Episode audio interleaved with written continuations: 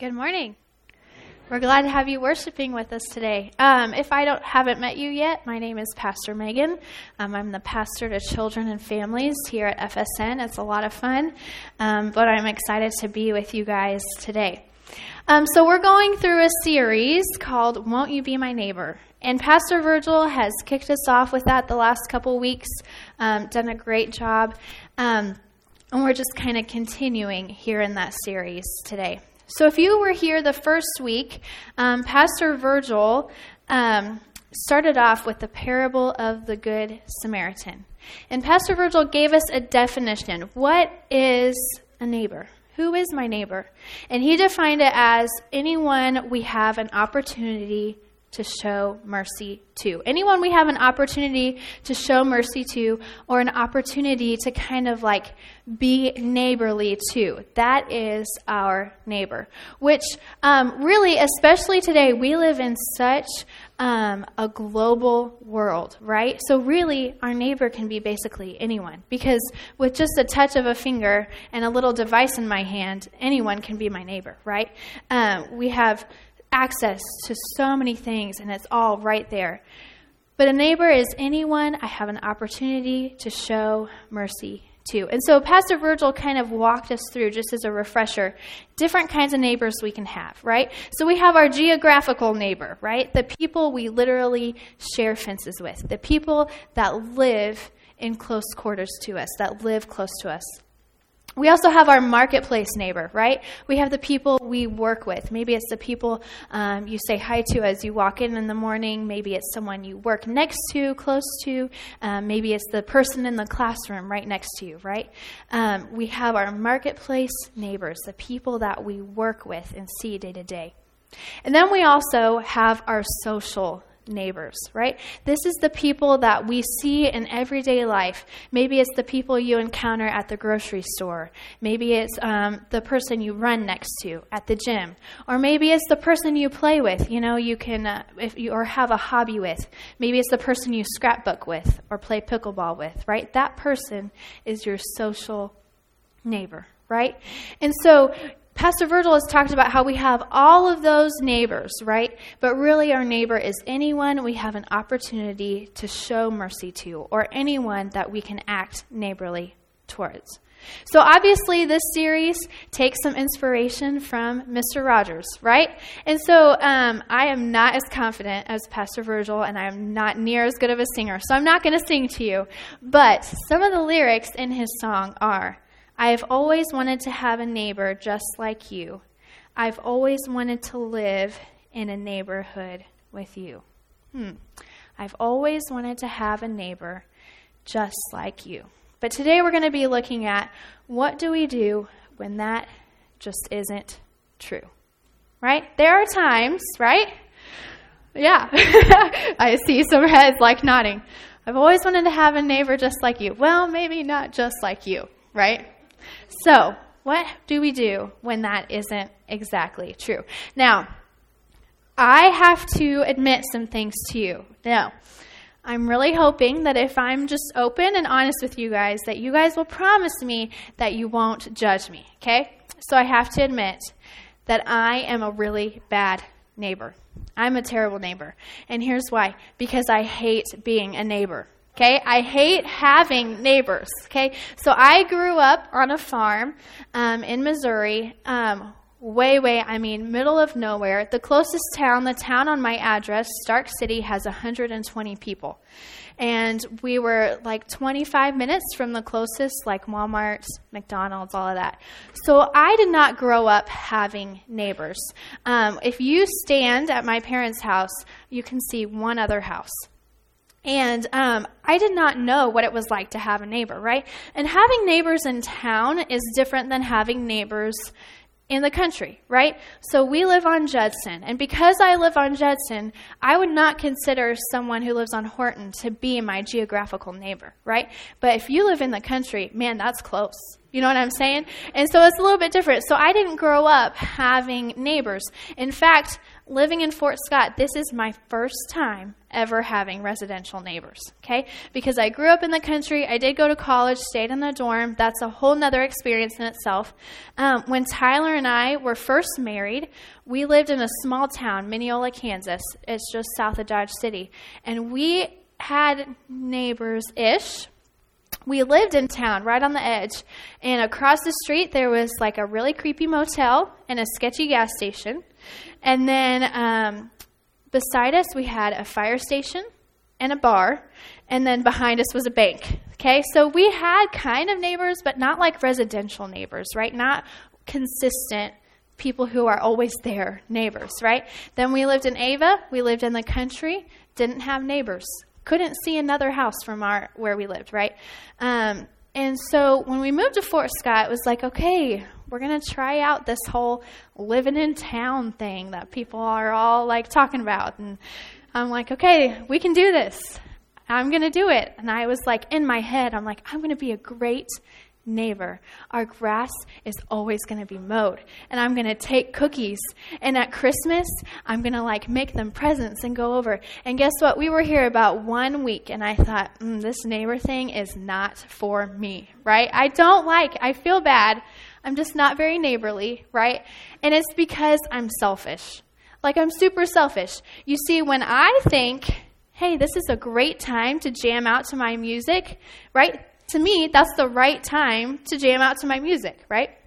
But when I want to take a nap, but my neighbor wants to listen to music, right? You know, I'm selfish. I'm like, what I want is what is I feel like is right, and I'm selfish, and I feel like I should just get to do it, right? And so I'm really not a good neighbor, right? I like my privacy. I'm not one of those people that wants to like walk to the car and stop and talk to my neighbors on the way. In fact, I'm probably like could really God could really, you know, change my heart a little bit there. But um, so I'm really bad at this whole being neighborly thing, right? I don't like when people show up unannounced. You know, I don't like when people are coming to my yard to see what I'm doing. Like, it's just, it's really bad. So please don't judge me. But it's just the reality of the situation. And so I am not a great neighbor, right? Sometimes we have difficult neighbors. In my situation, I'm afraid it's me. Maybe it's you. Maybe it's the person living next to you, right? But life is full of difficult neighbors. And so Mr. Rogers sings, he says, I've always wanted to have a neighbor just like you. But here's the deal if we're being gut level honest, there are people in our life that we cannot sing that about and mean it, right? There are people in our life that, if we're being honest, we have not always wanted to have a neighbor just like them. You see, some neighbors are difficult. Now, when we're talking about like our geographical neighbor, those difficult neighbors may be the people, you know, who are playing their loud music at one in the morning. And when you're trying to have a baby sleeping, you know, that's a little bit hard, right? Or a ge- geographical neighbor may mean they aren't respecting your privacy or your property, right? But then there's also this biblical sense of a neighbor, right? So if we define um, a neighbor as someone who we have an opportunity to show mercy to, right?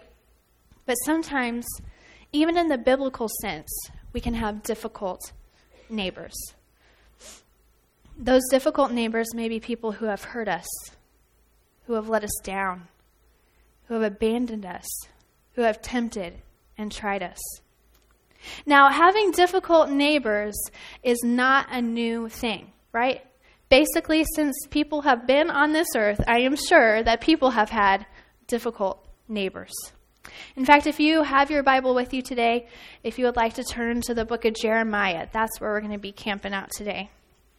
So, if you look at the book of Jeremiah, Jeremiah is basically a collection of sermons from the prophet Jeremiah. And so, Jeremiah is sent to the Israelites um, to give a warning to the people. Now, if you're a biblical scholar, um, I'm going to use the term Israelites today. But really, in reality, Israel was at the time was broken into two kingdoms. So you had the kingdom of Israel and the kingdom of Judah. And Jeremiah was sent to the kingdom of Judah to deliver this message. But I'm still going to call them Israelites because they still come from the 12 tribes of Israel and it's just way it's just way easier. So Jeremiah is sent to the Israelites and he, he brings them a message, and his message is Hey, Israelites, you need to do two things. You need to repent and you need to return. You need to repent of your sins, you need to repent of your disobedience, and you need to return back to God. You need to return back to this life that He has set before you and called you to. So, one time on talking about his show, Fred Rogers said this. He said, The world is not always a kind place. That's something all children learn for themselves, whether we want them to or not but it's something they really need our help to understand. And so that's kind of where the Israelites keep finding themselves, right? It's where we all find ourselves. The world is not always an easy place. Sometimes it's a hard place, and it's a lesson that we all learn. And the Israelites kept finding themselves learning this lesson. Okay, the world is not easy. The world is a hard place. And so what God would do is God would send prophets to kind of help them understand what was going on. And that is why God sent Jeremiah. And so then you enter Jeremiah into the scene. And the hard thing is, is that Jeremiah is sent to help the people understand, but time and time again, the Israelites show this sort of pattern of not listening. Right? So, so Jeremiah comes and he's bringing them this message hey, you need to repent, you need to return, and the people choose not to listen. You see, at the time, the Israelites were being disobedient to God. They were doing things that did not honor God. They were committing adultery. They were um, worshiping false gods. There's three kinds of people that over and over again in the Bible God calls attention to that we're to take care of. That's the foreigner, the fatherless, and the widow.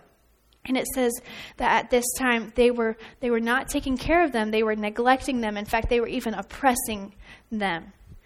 And so Jeremiah is sent to kind of call the people back to where they should be. And so God uses Jeremiah to deliver this message to the people. And Jeremiah starts telling them about this enemy from the north. In chapter 6, it says, Yet even in those days, declares the Lord, I will not destroy you completely. And when the people ask, Why has the Lord our God done all this to us? you will tell them, As you have forsaken me, and served foreign gods in your own land.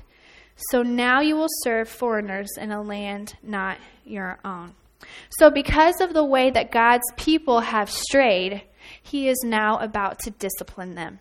And we all know, especially if you're a parent, that true discipline is a form of love, right? It's a form of correction, of trying to get them back on the right path. And so, His people have strayed, and God is saying, okay, now it's time. There's going to need to be some discipline, right? But he does, man, our God is a God of mercy and second chances. And so he does. He gives them a second chance. Again, he sends Jeremiah to him, and he basically says, Here's the deal you have one more chance. This is it. In the children's wing, we have this really awesome slide, right? But there are moments whenever um, that slide becomes um, a tool for a little bit of rebellion, right? And so it's like sometimes in the children's wing, I have to sit there and say, You have until I get to five to get off the slide, or else you lose your slide privileges for two weeks, right? And you sit there and you go, One, two, three, four, five, right? That's kind of what God was doing. He was kind of saying, Okay, you have till I count to five or else there's going to be some discipline here, right? And so he's saying, here's your one more chance. If you change, if you really change, if you stop um, being disobedient, if you start following the path, then everything will be okay. Here's your one last chance. But guess what? They didn't listen, they didn't change. And so God said, okay, now it's the time. You have lost your slide privileges. Here's the discipline, right? And so um, that's where we find ourselves today. So um, Jeremiah in uh, chapter 7, he says, Walk in obedience to all I command you, that it may go well with you. You see, it is in our best interest to be obedient to God. It is in our best interest to be obedient to God. And so, after this one last chance, the people still don't change. And so, what the Lord does is he delivers them over to the people of Babylon in King Nebuchadnezzar. So God tells them to surrender. So you have this this foreign army that comes in, you have Babylon, and what they do is they take the Israelites and they carry them back to Babylon, and um, God allows it to happen. That's his discipline in this situation is that God allows the people of Israel to be put into exile. And so finally, the time comes where the Israelites are going to be in exile, and they're told they're going to be in exile for 70 years. And then at the end of this 70 years, um, Babylon will be punished, they'll be repaid according to what they've done, and God's people will be restored. You see, God assures them before they go that He's not favoring the wicked, right? He's not saying, okay, you need discipline, so we're going to let these people do whatever and it's just fine and dandy. He's saying, no, they are going to be my means of justice for this time, but I don't endorse their violence and idolatry. So there will come a time where they are punished and Israel is restored. But for now, for the time being, Israel finds themselves in exile um, they're away from their home. They're away from everything they've known, their national identity, the temple. They are removed from that. And that's where we're picking up today. The Israelites are in exile. And so we come to our text which is Jeremiah 29. So if you have your Bible and you want to look, we're going to start um, in verse 4. And so Jeremiah writes this letter. He writes a letter from Jerusalem to the Israelites that are in exile in Babylon. And this is what it says This is what the Lord Almighty, the God of Israel, says to all those I carried into exile from Jerusalem to Babylon Build houses and settle down, plant gardens and eat what they produce Marry and have sons and daughters. Find wives for your sons and give your daughters in marriage, so that they too may have sons and daughters.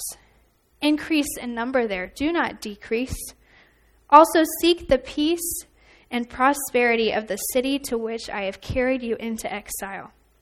Pray to the Lord for it, because if it prospers, you too will prosper. Yes, this is what the Lord Almighty, the God of Israel, says Do not let the prophets and diviners among you deceive you. Do not listen to the dreams you encourage them to have. They are prophesying lies to you, in my name I have not sent them, declares the Lord. This is what the Lord says When 70 years are completed for Babylon, I will come to you and fulfill my good promise to bring you back to this place. For I know the plans I have for you, declares the Lord plans to prosper you and not to harm you, plans to give you hope in a future. Then you will call on me and come and pray to me, and I will listen to you. You will seek me and find me when you seek me with all your heart. I will be found by you, declares the Lord, and bring you back from captivity. I will gather you from all the nations and places where I have banished you, declares the Lord, and bring you back to the place from which I carried you into exile. I'd say that if the Israelites didn't know before what it was like to have difficult neighbors, they were about to find out. And so they're sitting there in exile and they get this letter from Jeremiah. And what does Jeremiah say? Does he say, Oh, this is all a mistake. We're going to get it fixed really quickly? Does he say, Oh, don't worry, deliverance is coming. In a week, you're going to be out of this? No, that is not at all what he says. What Jeremiah says is he says, hey, it's going to be 70 years before change comes. 70 years. That's a long time. And God was telling them, listen, you are going to be here for a while, so make this your home. God is saying, you're going to be here for a long time. So your home, your neighbors are now among the among the people who have brought you away from your homeland. He says, "Hey, make your home among the people who have hurt you, among the people who are not like you, among the people who serve a different god from you, the people who are from a different place than you, have different values than you. Make your home among them." They are your neighbor. And so, as Jeremiah is writing this to the Israelites, he tells them to do four things. the first thing that he tells them to do is plant, right? He says, hey, build your homes and settle. Plant your gardens and eat from them. You see, he's saying, Israelites, this is your life now, so you might as well settle in. You see, sometimes when we have something that happens in our life, kind of those gut punch moments, it's hard to imagine how, when we have one of those moments, the world just keeps on moving. But it does, it just keeps going. And so God is saying, hey, keep on with your ordinary life because your ordinary life still matters right? And so he's saying, okay, this thing happened to you. Don't stand there dumbstruck. Don't limit your investment in your surroundings because of your pain. Settle in, get to work. And God tells them, go ahead and multiply, grow your family, grow your people, increase your presence in this place. Don't decrease it. So that's the first thing he tells them to do is to plant. The second thing they that he tells them to do is to prosper. But here's the deal God does not say, okay, Israelites, go prosper. He says, okay, Israelites, seek the peace and the prosperity of the very same people who have placed you in exile. Doesn't that just blow your mind? So, this sermon has been sitting on me for quite a while now, probably about six months. And um, whenever I do my devotions at night, um, what I usually do is I read through my devotional book, and then any scripture that it talks about, I go and I read the, the passage, right? And so I was reading through my devotional book, and it got to Jeremiah 29. And I was having one of those days. And you, you know, sometimes we have seasons of exile in our life, right? We have seasons where we feel like what is familiar and comfortable has been stripped from us. And I was kind of in that season. And I was just like, ah, oh, Jeremiah 29, I know that one. I don't need to read it. And I felt God saying, No, Megan, you need to go read it. I have a word for you today. And I get to this point and where he's asking them to to seek the prosperity of the very same people who have hurt them. Let me tell you, I don't know, maybe it's just me. But it is very, very hard when someone has hurt me for me to want for them to do well right? And and maybe that's I told you I'm selfish.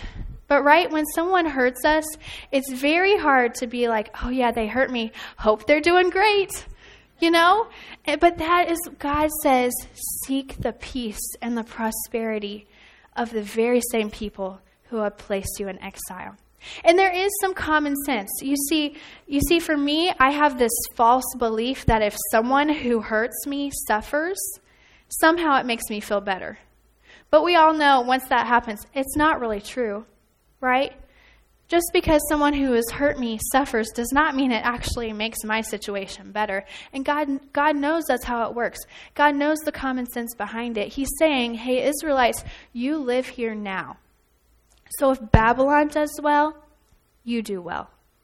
And so he says, seek the peace and the prosperity of this land that you are in.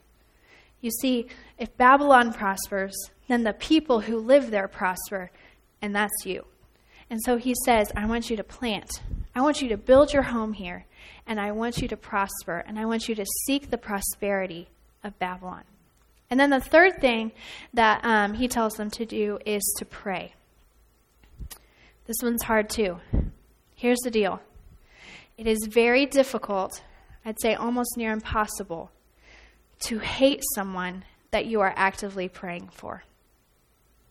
It is hard to maintain bitterness and resentment and anger towards someone that you are actively praying for.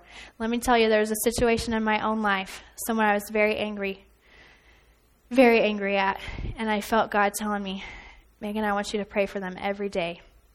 And I didn't want to do it. And here's why because it's hard to stay angry at someone that you're praying for. And so God goes to the Israelites and he says, I want you to pray. I want you to pray for these people who have put you in exile. Pray for your difficult neighbors. I guarantee that it will change the way you see them.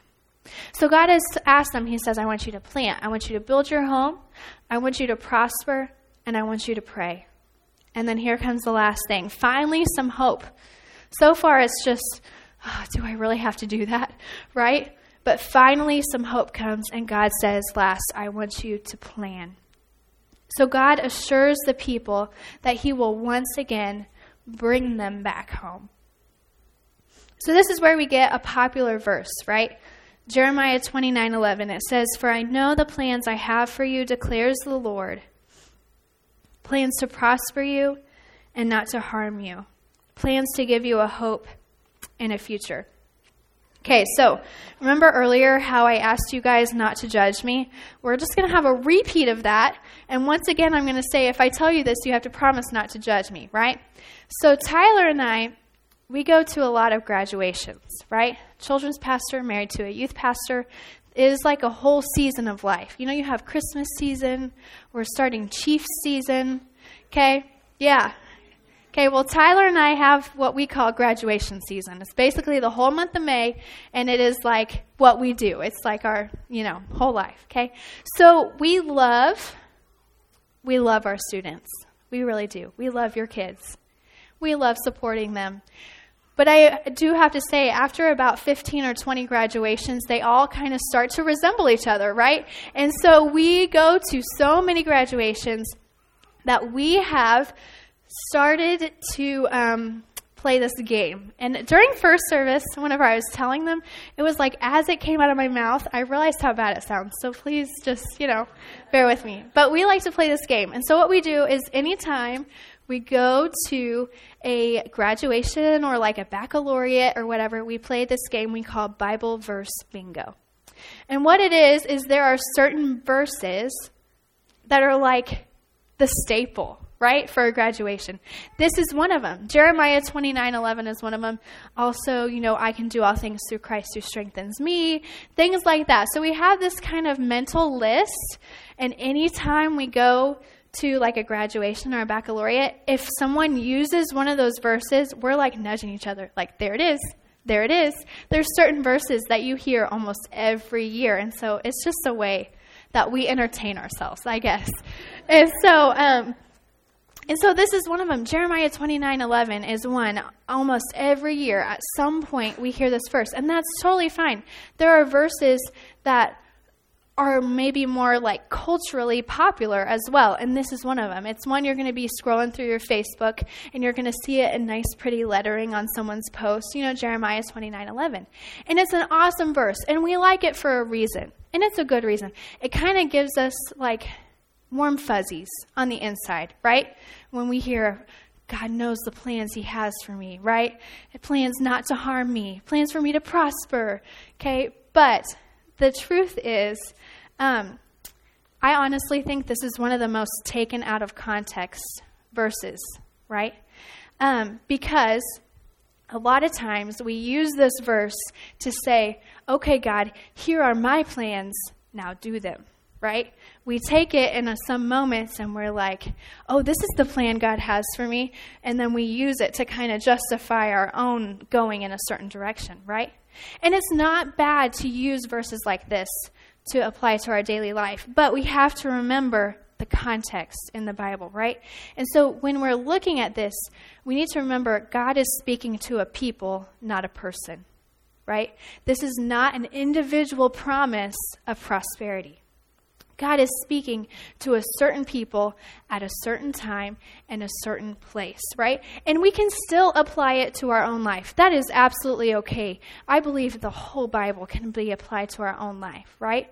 But we still have to keep it in its proper context. It does communicate to us an essential truth, and that is that God has plans and his plans are good right? You can rest in that every day of your life. God has plans, and His plans are good. But when we look at it in the context, it communicates to us a bigger truth. And this is what it, it communicates to us that God's plans are always good, but they are not always easy, right?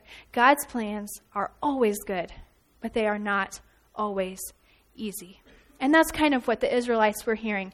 Okay, God has plans for us. His plans are always good, but we're going to be in exile for 70 years, so they are definitely not always easy. You see, the thing is, is that God wasn't saying to the Israelites, hold on, I'm coming, I'll be here tomorrow. God was saying, Israelites, hold on, because you're going to be there for a very long time. In fact, whenever the Israelites got this letter, I imagine it had to have been pretty devastating. You see, he's saying you're going to be in exile for 70 years, which means that most of the people who read this letter would have suddenly known, I'm not going home. Right?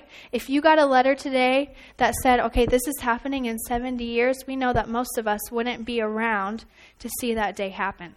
Right? He's saying, you guys have some difficult neighbors, and you're going to have them for a long, long time. And so the people of Israel, they had to still rest in God's promise, right? They had to rest in the promise that God was going to bring his people back. And they had to rest in the fact that God's promises are sometimes bigger than just our own individual reality.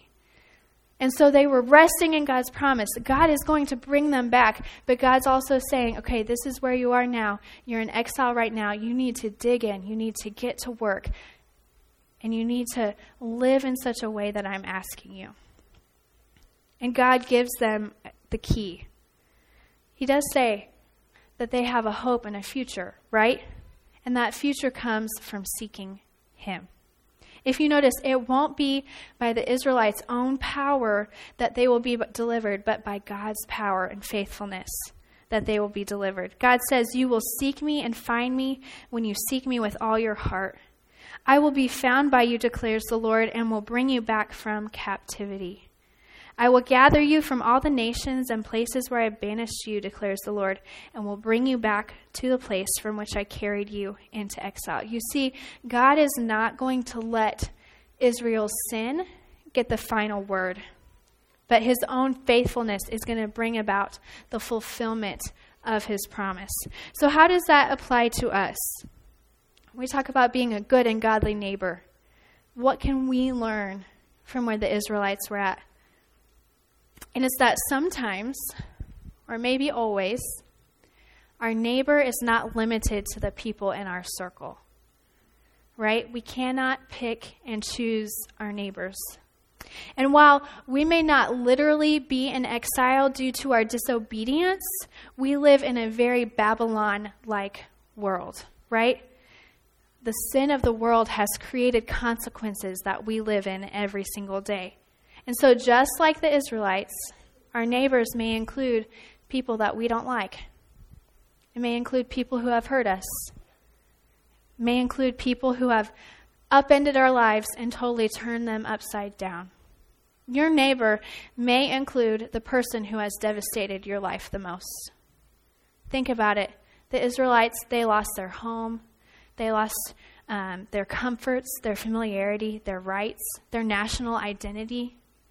These were the people that had totally devastated their lives, and yet God still said, Now this is your neighbor. Just like the Israelites, our neighbor may be people who have a different background than us. It may be people, um, like for them, people of a different ethnicity, people of a different citizenship, people who have different values. And yet, nonetheless, God sometimes speaks to us and says, Make your home here. You see, we're not to be an isolated people. Sometimes God calls to us and says, I want you to build your home. I want you to plant your gardens. I want you to seek their peace and prosperity. And I want you to look and know that your neighbor is not just the people you call your own. You see, difficult neighbors are not an option, but they can become an opportunity. So here's what's so cool about how God can work in any situation. Have you ever heard the story of three men named Shadrach, Meshach, and Abednego? So this is a story of three men who um, they're they're living, and there's this king, King Nebuchadnezzar. He should sound familiar to us today, right? And he builds this monument, and every time the music plays, the people are to bow and worship this. But there are three men who say, Nope, I'm not doing it. I know the one true God. And so, as punishment, they are thrown into the fiery furnace, but by the grace and miraculous power of God, they are not burned. How about the story of Daniel in the lion's den? Have you heard that one? Right? There's a man named Daniel, and he's devoted to God in his prayer time with God every day. And there are some men who don't like it, and so they go to the king, King Darius, and they say, King Darius, we think you should make a law that people can only pray to you. But Daniel stays devoted, and every day he still prays to God. As punishment, he's thrown into the lion's den, but by the grace and miraculous power of God, he comes out without a scratch. You know, want to know what's so cool about these two stories is that both of them take place while Israel is in exile in Babylon. You see, our situation does not determine God's ability to work. Difficult neighbors are not an option, but they can become an opportunity. You see, in each of these two stories, these, these men took their life and used it as a testimony to what God can do. These men took their life amidst their difficult neighbors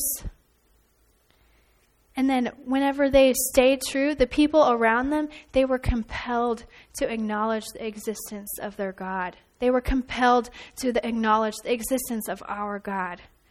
The way that the Israelites lived among the Babylonians provided an opportunity for the name and the glory of God to be made known. The way they lived, the way they acted, became their testimony of who God was. You see, you're going to have difficult neighbors. In fact, when I say that, whether it's in a geographical sense or in a biblical sense, and I say we're going to have difficult neighbors, I'm sure that some of you already have people in your head. I know I do. We're going to have difficult neighbors. And you see, it's hard to have difficult neighbors when we know that the second greatest commandment is to love our neighbor as ourselves. So we're going to have people like that in our lives, whether it's through discipline or whether it's just through suffering or a consequence of sin in this world. We're going to have those difficult neighbors in our life. It's just a fact, it's just how it is. But it creates an opportunity for God's glory and His name to be made known. See, Mr. Rogers, he was known for his sweaters, right? When we think of Mr. Rogers, we think sweater, and he had about two dozen sweaters, and they were all made by his mom. I think that's just so sweet, right? And his sweaters, um, one of them was actually taken and it's put on an exhibit in the Smithsonian. You can go and you can see it today. It's in the Americana exhibit. You know what's so cool is that Mr. Rogers' sweaters became so well known. The way that he lived his life so stood for something that they took one of his sweaters and it is now considered a representation of part of American culture and identity, right? Talk about living in a way that makes an impact on the people around you. You see, there wasn't anything magical about the sweaters. I mean, it's kind of cool that they were made by his mom, but there wasn't anything magical about the sweater themselves, but it was about the person who wore them, right? the way that he lived made them mean something, made them represent something, because he made the people around him his neighbor. You see, the way that he lived served as a testimony to what he believed, to what he valued. So, just in the same way, the way the Israelites lived in Babylon, it served as a testimony to what they believed, to who they served. So let me ask you today what are you known for? What does your life preach? If someone were to take an artifact from your life and hang it in a museum, what would it represent? Even among the difficult neighbors, the ones who have hurt you, the ones who have let you down, Maybe it's even just people you don't understand that have a different background than you. Is the way that you live your life with those neighbors, what does it what does it preach? What's the testimony that your life gives? When you find yourself surrounded by the people you'd rather not have as a neighbor, do you still leave a neighborly legacy anyway? And sometimes it seems like this is impossible, especially when we're talking about people who have hurt us, who have let us down. Sometimes it seems impossible. God, how can I plant my life near them? How can I pray for their peace and prosperity? And let me tell you, sometimes it is impossible. But in Matthew 22, you see some people, some teachers of the law, they came to Jesus and they were trying to trip him up and they asked him, Teacher, what is the greatest commandments of the law? And Jesus says, Well, there's two. The first one is love the Lord your God with all your heart, with all your soul, with all your strength. And the second one is love your neighbor as yourself. You see, the second commandment is not possible without the first one. You can't love your neighbor as yourself if you don't first love the Lord your God with all your heart, soul, mind, and strength. And so the seemingly impossible, it is impossible for you. But it is made possible when we seek after God. Because just like Jeremiah wrote to the Israelites, God says, if you seek me with all of your heart, you're going to find me.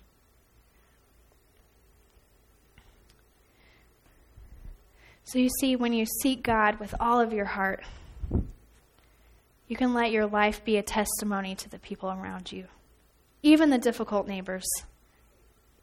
Even those people that you would say, okay, if I'm being really honest, I haven't always wanted to be, have a neighbor like you.